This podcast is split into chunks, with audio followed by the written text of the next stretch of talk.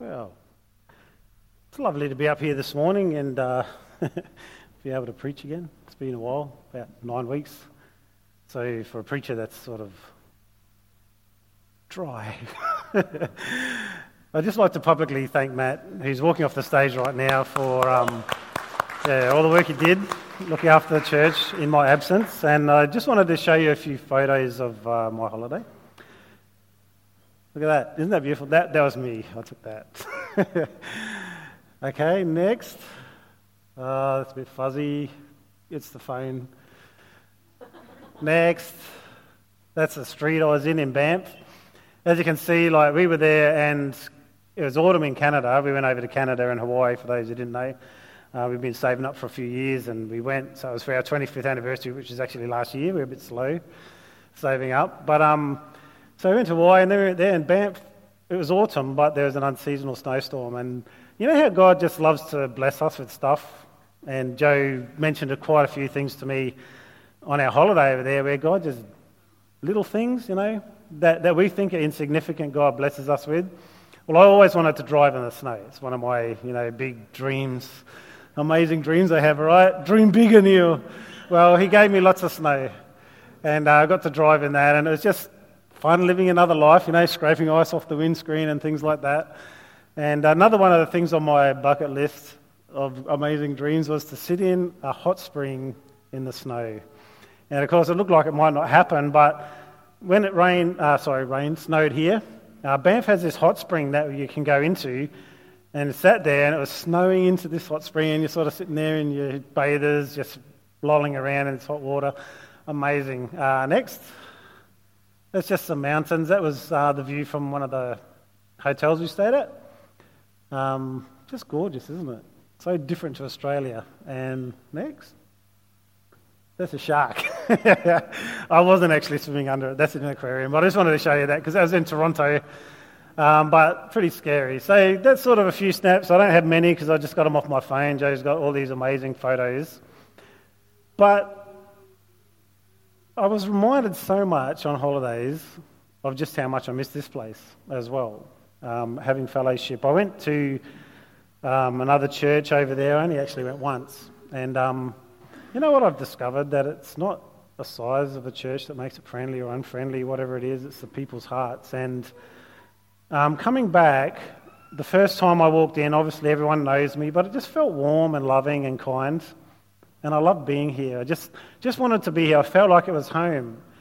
And um, while I say that's not to bad, the church I went to It was great. Um, the message was good and everything. But, you know, afterwards it was a small church, maybe 40 people. And not one person came and said, G'day. Now, I'm pretty sure in a church of 40 people that people know you're not usually there. And, you know, uh, one guy sort of come up the aisle and I thought, oh, he's coming to say hello to me. Anyway, I said, hey, how you going? And he's like, oh, yeah, good, good, thanks. And walked through to say hello to someone else.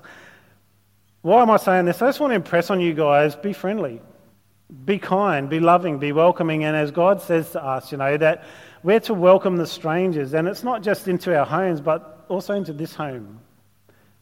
Have your eyes open a bit because there's a lot of people that are looking for a relationship and just a bit of love and care. I'm one of them. I look for that. I like, I like it when people are friendly and nice to me. I remember one of my pastor friends used to say to me, It's nice to be nice and it's nice to meet nice people. And it was totally spot on. There's a lack of niceness in the world today. And you know what? God has given us this heart of love to love other people the way that He loves us, and we need to make sure that we we use that and be kind and welcoming to others and stop being so insular and inward looking and you know it's all about me and my needs and what people can do for me what they can say to me how they can make me feel better. Because you know what? Above all things we have jesus christ in our life. We have the holy spirit living in us the same spirit that raised christ from the dead. And in fact we're not orphans we're not alone anyway and when we depend on Christ for everything in our lives, it fills us with this joy and vitality, and, and it changes who we are in our nature. This is not my message, but it does. Christ in us changes us. As we read this morning, you know, that He gives us this desire to do His will and, and to make Him happy, to please Him in everything we do. And so, as a Christian, let's lock in. Let's look into God because He is the one who supplies every need, not people. They help. But God is sufficient for us. And, and so we sometimes feel this insignificance, or I'm shy, or I possibly couldn't say hello to people. I'm, you know, this is who I am. I'm shy. People don't think that's true. My natural inclination as a child was to be really shy, to not step out, to not be noticed, to not be in front of people. And it's still a little bit the same today. But I came to a realization one day that God had a plan for my life and He wanted to use me. He wanted me, me to be friendly and kind and speak to other people, to, to input into their life, to encourage them, to grow them in Christ the best I could, and to actually preach in front of people. I'm shy. That was my natural voice talking to me. You're shy. You can't do this. You, it's impossible for you to actually be that person. But then I read the Word of God, and this is where the Word of God is so powerful in our life. It contains amazing promises, not just about what He wants to give us, but amazing promises about who we are. And the Bible says that the righteous are as bold as lions. And I remember reading that word one day because that's what I did. I just read the word my testimony is I got saved at a, um, an event where uh, a testimony, for those who might not know, it's my story. That's all it means. But we in Christian church sometimes say our testimony because we're giving you the facts of what happened in our life. I went to a movie called The Cross and the Switchblade, and it was run by a church at Howard Springs Primary School. And the message spoke to me. It was about labels. What's the label on your life?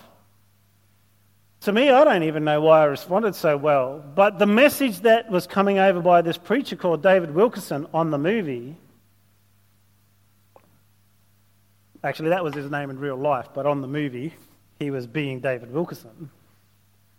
It said this that people will try to put labels on you and put you in a box. They say, This is who you are. And often it's you who does it. Often it's you who says, I'm not good enough. I'm too shy. I can't possibly do anything for God. And the message spoke so deeply to my heart that on that day, even though I was already a church person, probably 12 years old, I don't know, maybe younger, I honestly do not know exactly what age it was when I became a Christian, but I put my hand up and I went forward and got prayed for by these people that were just showing a movie at a school. Jesus, come into my life, I need you because I believed I was something I wasn't. And no doubt each and every one of us believes those things in our heart today. We look at our own lives and we think we're not whatever we need to be. We think we're not capable. Maybe we think we're not funny. We're not this. We're not that. No one will ever like me. Um, I can't endure. I can't be a happy person. I can't do these things. But they're labels that aren't real. They're put on you by yourself, by others, by society, by, by just things that happen. And yet God is saying, you need to break free of that. You're that person. You are who I say you are. And this is why it is so important that we get our identity in Christ. That we know who we are in Christ Jesus, because if we don't know who we are in Christ Jesus, we don't know who we are. That's just the bottom line. If I don't know who God made me, that He loves me, that He's made me special because He calls me special, the value assigned to me is nothing to do with anybody else but Him. The creator of the universe who sent His Son Jesus Christ to deliver me from sin, to deliver me from death and corruption. As long as I know that I am confident in Him, everything else changes in my life. And that is a good thing. So let's get to our message. I've really been struck by, by the way that we live our Christian life, what it could be like, to what it is like. We'll put some verses up in a minute, but I'm not going to highlight this one. But in Revelation chapter 2, there's letters being written to the churches. in Revelation, and one of them is Ephesus. We were just singing a song a little while ago, and we were singing you know, about my first love. You know, Jesus, you're my first love. You're the first love of my life. You're the highest thing, the best thing in my life. And this church in Ephesus at the time, the writing was that, you know, you've done all these amazing things, but I've got one thing that I've got against you as a church. Is you've lost your first love. You no longer love me or other people the way you should. That somehow in your Christian life, there's been this drawing away from me to other things. You've lost that first love. And the strangest thing about it is this what it says to do to retain that love is to go back and do the things you used to do. Or the works that you used to do, do them. It got me thinking. I was already thinking about it, and then I heard a message with that verse in it as well, and I was like, have I ever had that time, and I know I have, and I'm still having those times, where you've done something for God, where you've become a Christian maybe, and, and, you're a new Christian, or maybe you've been a Christian for a while, but there's this season in your life where all of a sudden there's this stirring from God, and, and you make a decision to do something. You're like, you know what, God, for you, this is what I'm going to do. I'm going to get up at 5 a.m. every morning for three weeks or as long as I can, and I'm just going to going to pray at 5 a.m. in the morning. And you took yourself off and you prayed. If you're anything like me, I, I did something like that, 5 a.m. in the morning. My prayers very soon became weird. Like I'd be asleep and I'd be praying something, and I was like, I don't even know what I just said, God. How do you know what it says? But there's this purpose in my heart that I wanted to please God. Or maybe you've decided I'm going to go on a fast. You didn't know much about fasting, but You've heard that if I fast, there, there could be breakthrough in my life. And, and so you're like, that's it, I'm going on a seven day fast. And you're all excited, you're, you're ready to do it, you're going to sacrifice something for God. And, and really, all the fast was all the time, you're just thinking, oh, I want a hamburger the whole time, just hamburger food. And you felt like you're not even thinking about God. Maybe you've done something like that. I remember when I was younger, they had uh, a crusade came to Darwin in, in big tents, Bill Newman. I don't know if any of you guys know him, but there's these, these times when Christianity was sort of intense. You know, I don't mean intense, I mean intense with a T. it's probably both. But, you know, it was a big deal for Darwin. It's sort of like this Franklin Graham crusade, but even bigger. Like, it was just like this massive focus from all the churches in Darwin, and we're going to get people along, and Bill Newman's up there preaching, and you know, he's saying something and whatever it was, and then there's like, you know, and you've got all these tapes and you need to bring them in and burn them. these cassettes, they're worldly and they've got worldly messages. So as a young kid, you know, like I was still young, I decided, you know, I really need to listen to my tapes and see if there's anything that God wouldn't like in them. So I'm listening to this really, you know, controversial singer, Glen Campbell. If any of you don't know who Glen Campbell is, he was like a country western type singer. Sang a song called Rhinestone Cowboy. Um, it was awesome.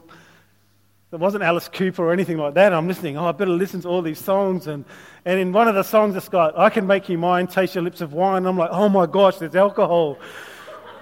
How can I possibly listen to this song? It's got words of alcohol. So I, I grabbed that one, that's going in, and then another one by a band called America, which again is like a an American folk type band. Um, Horse with No Name, if anyone's ever heard of that one, Run Through the Desert, Horse with No Name. And there's something obscure on that too, and I was like, I better burn that. And, and so we, we, there's this big night, everyone brings in their tapes and dumps them down anyway. I got rid of them, and you know what? I think that was just stupid.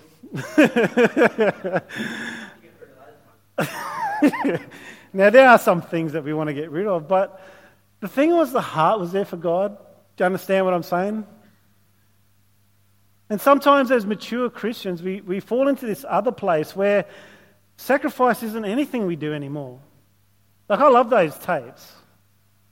As anyone would love those tapes. I loved them. They were special. They were precious to me. They were gifts to me. And yet I was willing to give them up because I thought, you know what? God, you might need this from me.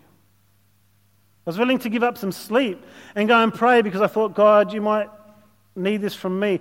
I would go to prayer meetings because, God, I, I feel like, you know, prayer is so important, it's so vital, and I'd, I'd make sure I go even when it was against what I wanted to do. I remember this isn't a story about how great I am, because I'm not. But it's just reminders of things that were being brought up to me. I remember going down to play footy for Southern Districts Football Club. First, first year I could play, I was like sort of old enough and I could get myself to training. So you probably don't know the rural area back then, but sort of like dirt roads and stuff and pretty wild. So I jump on my little dragster.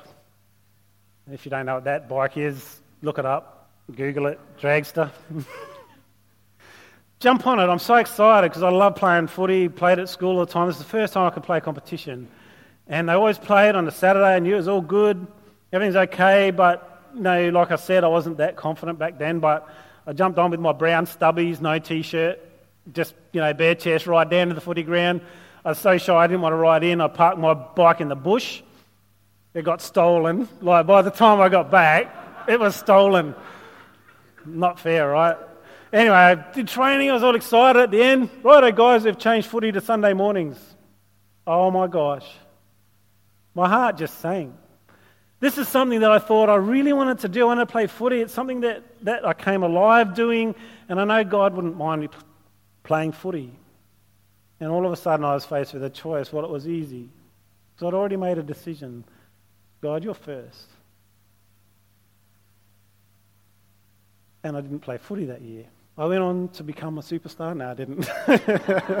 but I did play footy later in life. And those sorts of things are the things that we can look back on in our Christian life. No doubt that was you at some stage. Well, hope it was. If it never was, I'd say you probably never had Jesus as a first love ever. You've grown up in religion or you've grown up knowing about God, but you've never actually fell in love with Christ. You've never given him everything that you are. And the thing is, with God, the Bible talks about sacrifice, but every time something was dedicated to God, it seemed like the fire came upon the sacrifice and things changed. And that's what happened in my life. All over my life, I see these points, and other people's lives, I see these points where they stuck themselves into God. They were like, I'm going to seek God with all my heart. I'm going to sacrifice things in my life. And whether they got the breakthrough then or later on, they got breakthrough. And yet, sometimes as we mature in Christ, we forget this. And we don't sacrifice anything anymore. It's like we've got this breakthrough to a certain level in our life and we sit there comfortably, bored, wondering what God's going to do next. But He's saying, you know what? I've got something for you to do. We're going to look at a few verses now. So the first one is what do we got first there? Hebrews 10 32 to 33.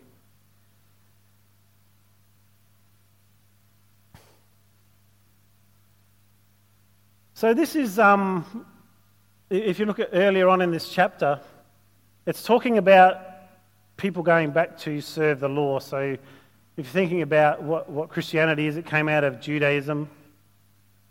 And they used to sacrifice animals, which is what God asked them to do. And, and many had become Christians because God had done away with that old covenant and brought in a new covenant, which was through Jesus Christ and his blood, which is that one forever sacrifice for sin. And what, what was happening is someone losing their faith and going back to the former ways and sacrificing animals. So, in that passage before this, if you read that, you'll see and you'll go, Oh, there's no more sacrifice for sin.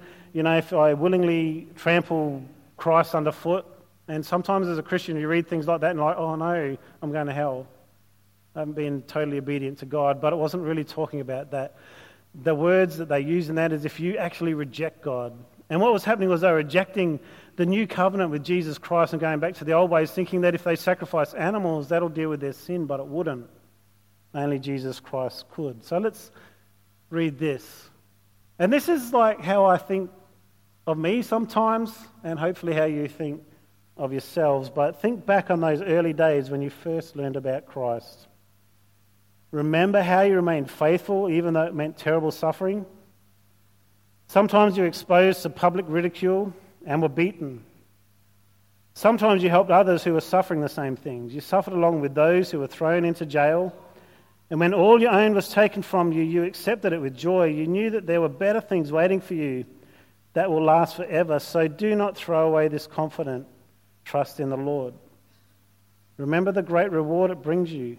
Patient endurance is what you need now so that you will continue sorry to do God's will, then you will receive all that he has promised.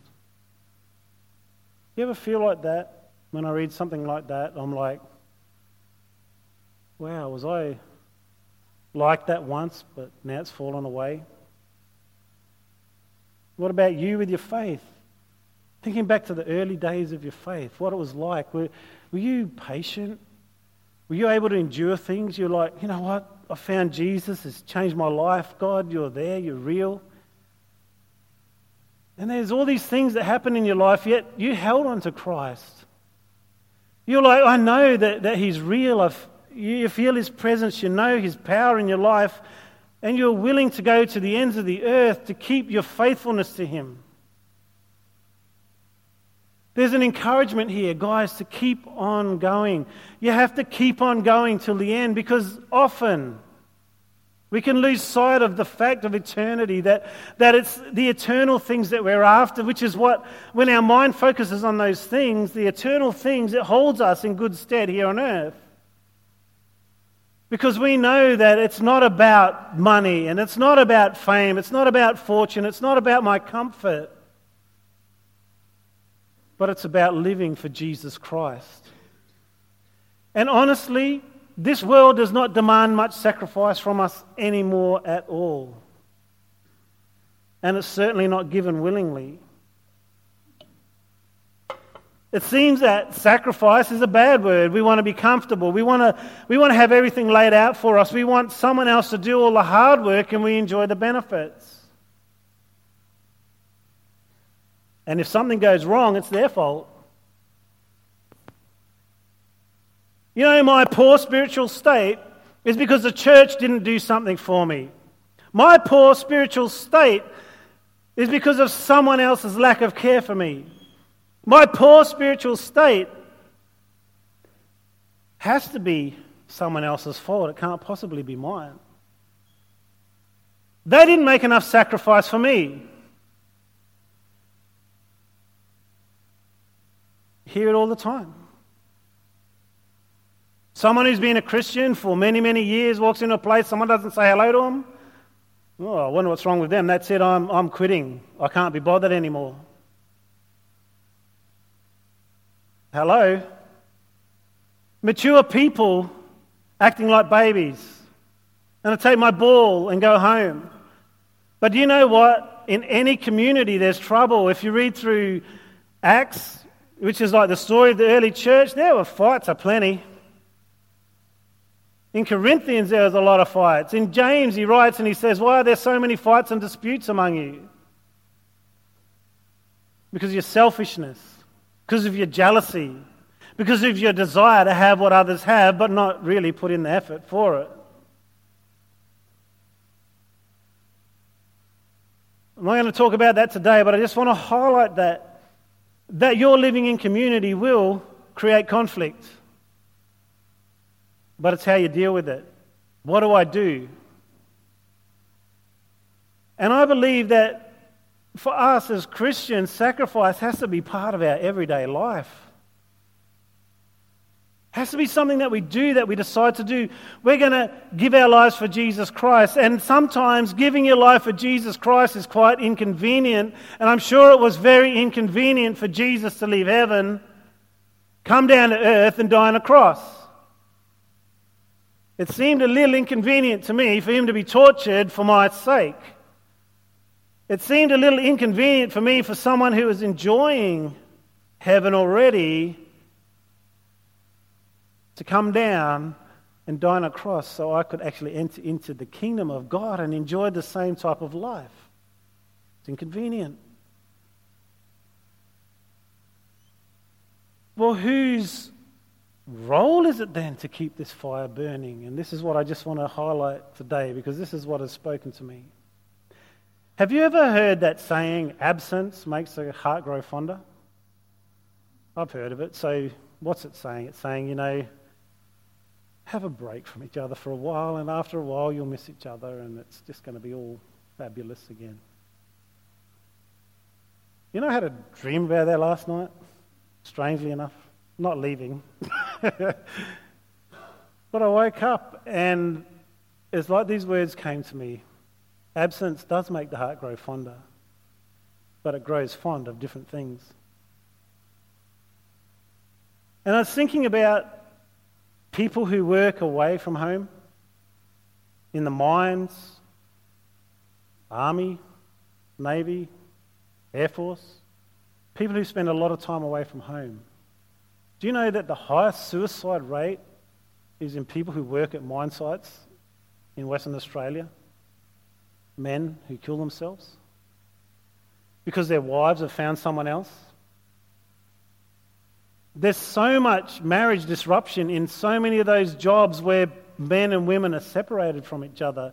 Absence didn't make the heart grow fonder at all, it just turned to something else. Someone else to meet the need. And for us as Christians, it is exactly the same thing. That is why Paul wrote and he said, Don't neglect coming together.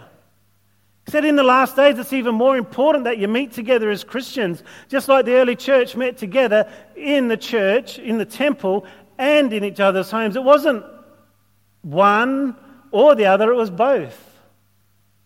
That gathering together, and I don't know if you've noticed it, but I notice that if I miss church for a little while, my heart starts to really long for that fellowship. I want to be there. But if you go too long, you forget your first love.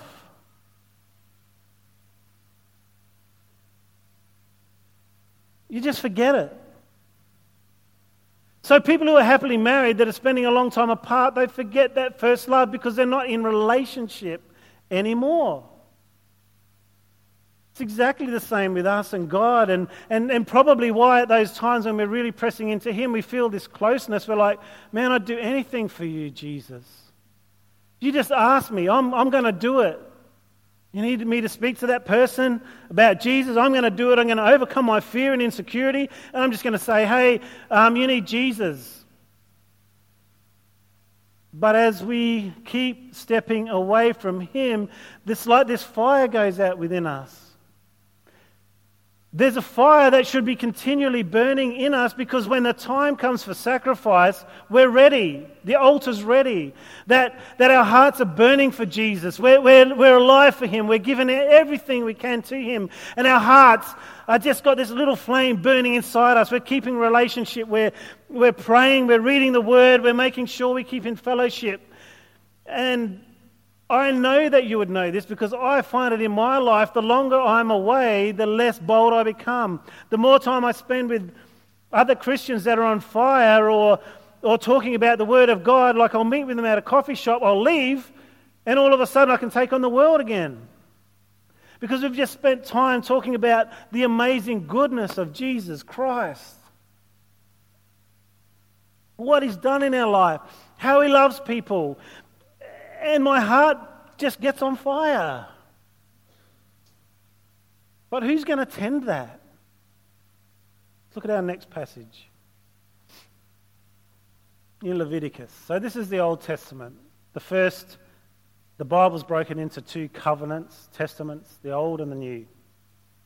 So, this is under the Old Testament, which is what I sort of mentioned a little bit before how sacrifices were given by the priests to God for the people.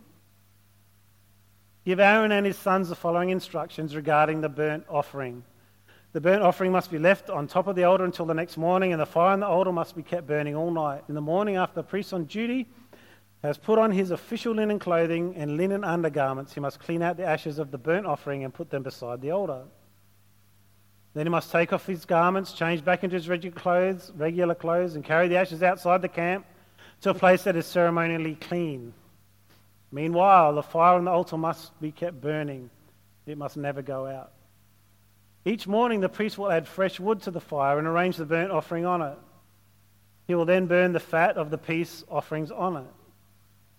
Remember, the fire must be kept burning on the altar at all times. It must never go out. Now, under the old covenant, there was a tribe of priests. One of the tribes that of Israel was the priests. They represented the people to God. But under the new covenant, the Bible says that we're all priests. Can you just put that last verse up again? Is that possible? Sorry. Run back. Remember, this is what hit me when I read this passage. Remember, the fire must be kept burning on the altar at all times, it must never go out. Hmm. Does that sort of stir your heart a little? You know, when they dedicated the temple, like God told them to build the temple, and this is what you're going to do, and they dedicated the temple. And it says that Solomon prayed, and the fire came down from heaven and consumed the sacrifice on the altar. God provided the fire. But the priest's job was to keep it burning. And I feel in our lives it's exactly the same. God has provided the fire, the Holy Spirit has come upon us. We've given our lives to Him if we're Christians. And the altar is our life because the Bible talks about how we are now the temple of the Holy Spirit. He's living inside of us. And God provided the fire the day that you said, I receive you, Jesus, into my life. The Holy Spirit came and into your life, and there's a fire inside of you. This, this old person became a new creation, alive to God. And there's fire burnt within you, and, and that's why it's, it's so amazing. And I guess it's a little bit like the dedication of the temple that the fire fell from heaven and it consumed it. And, and that's how it is for us when Jesus comes into our life. It's like, I cannot believe that there's this God so wonderful and kind that can forgive me of all my sin. And we feel this consuming fire of love for us that we've never felt before. And many people will testify to a weight being lifted off them, like the weight of sin that they've been carrying, because now the shoulders of Jesus on the cross have carried those sins. And it's spectacular, it's amazing, and it's beautiful because God's come in to your life in a way that you never thought possible. And your life changed. Maybe you were angry and you became unangry, whatever it might be, there's something at least in your life that changed. And you were willing to say on that day, Jesus, I belong to you. And nothing's changed. You see, a Christian doesn't carry Jesus with him as an accessory. Jesus is everything. Can't be any other way. Jesus is my life. He's not part of my life, He is my life. He's everything. And so I just want to throw out that to you today because I was so challenged by this, thinking, and I was like, man, yeah, I, I do make sacrifices, and I have, and I will continue to do so. But if I want to make a sacrifice, I've got to do something about keeping that fire burning.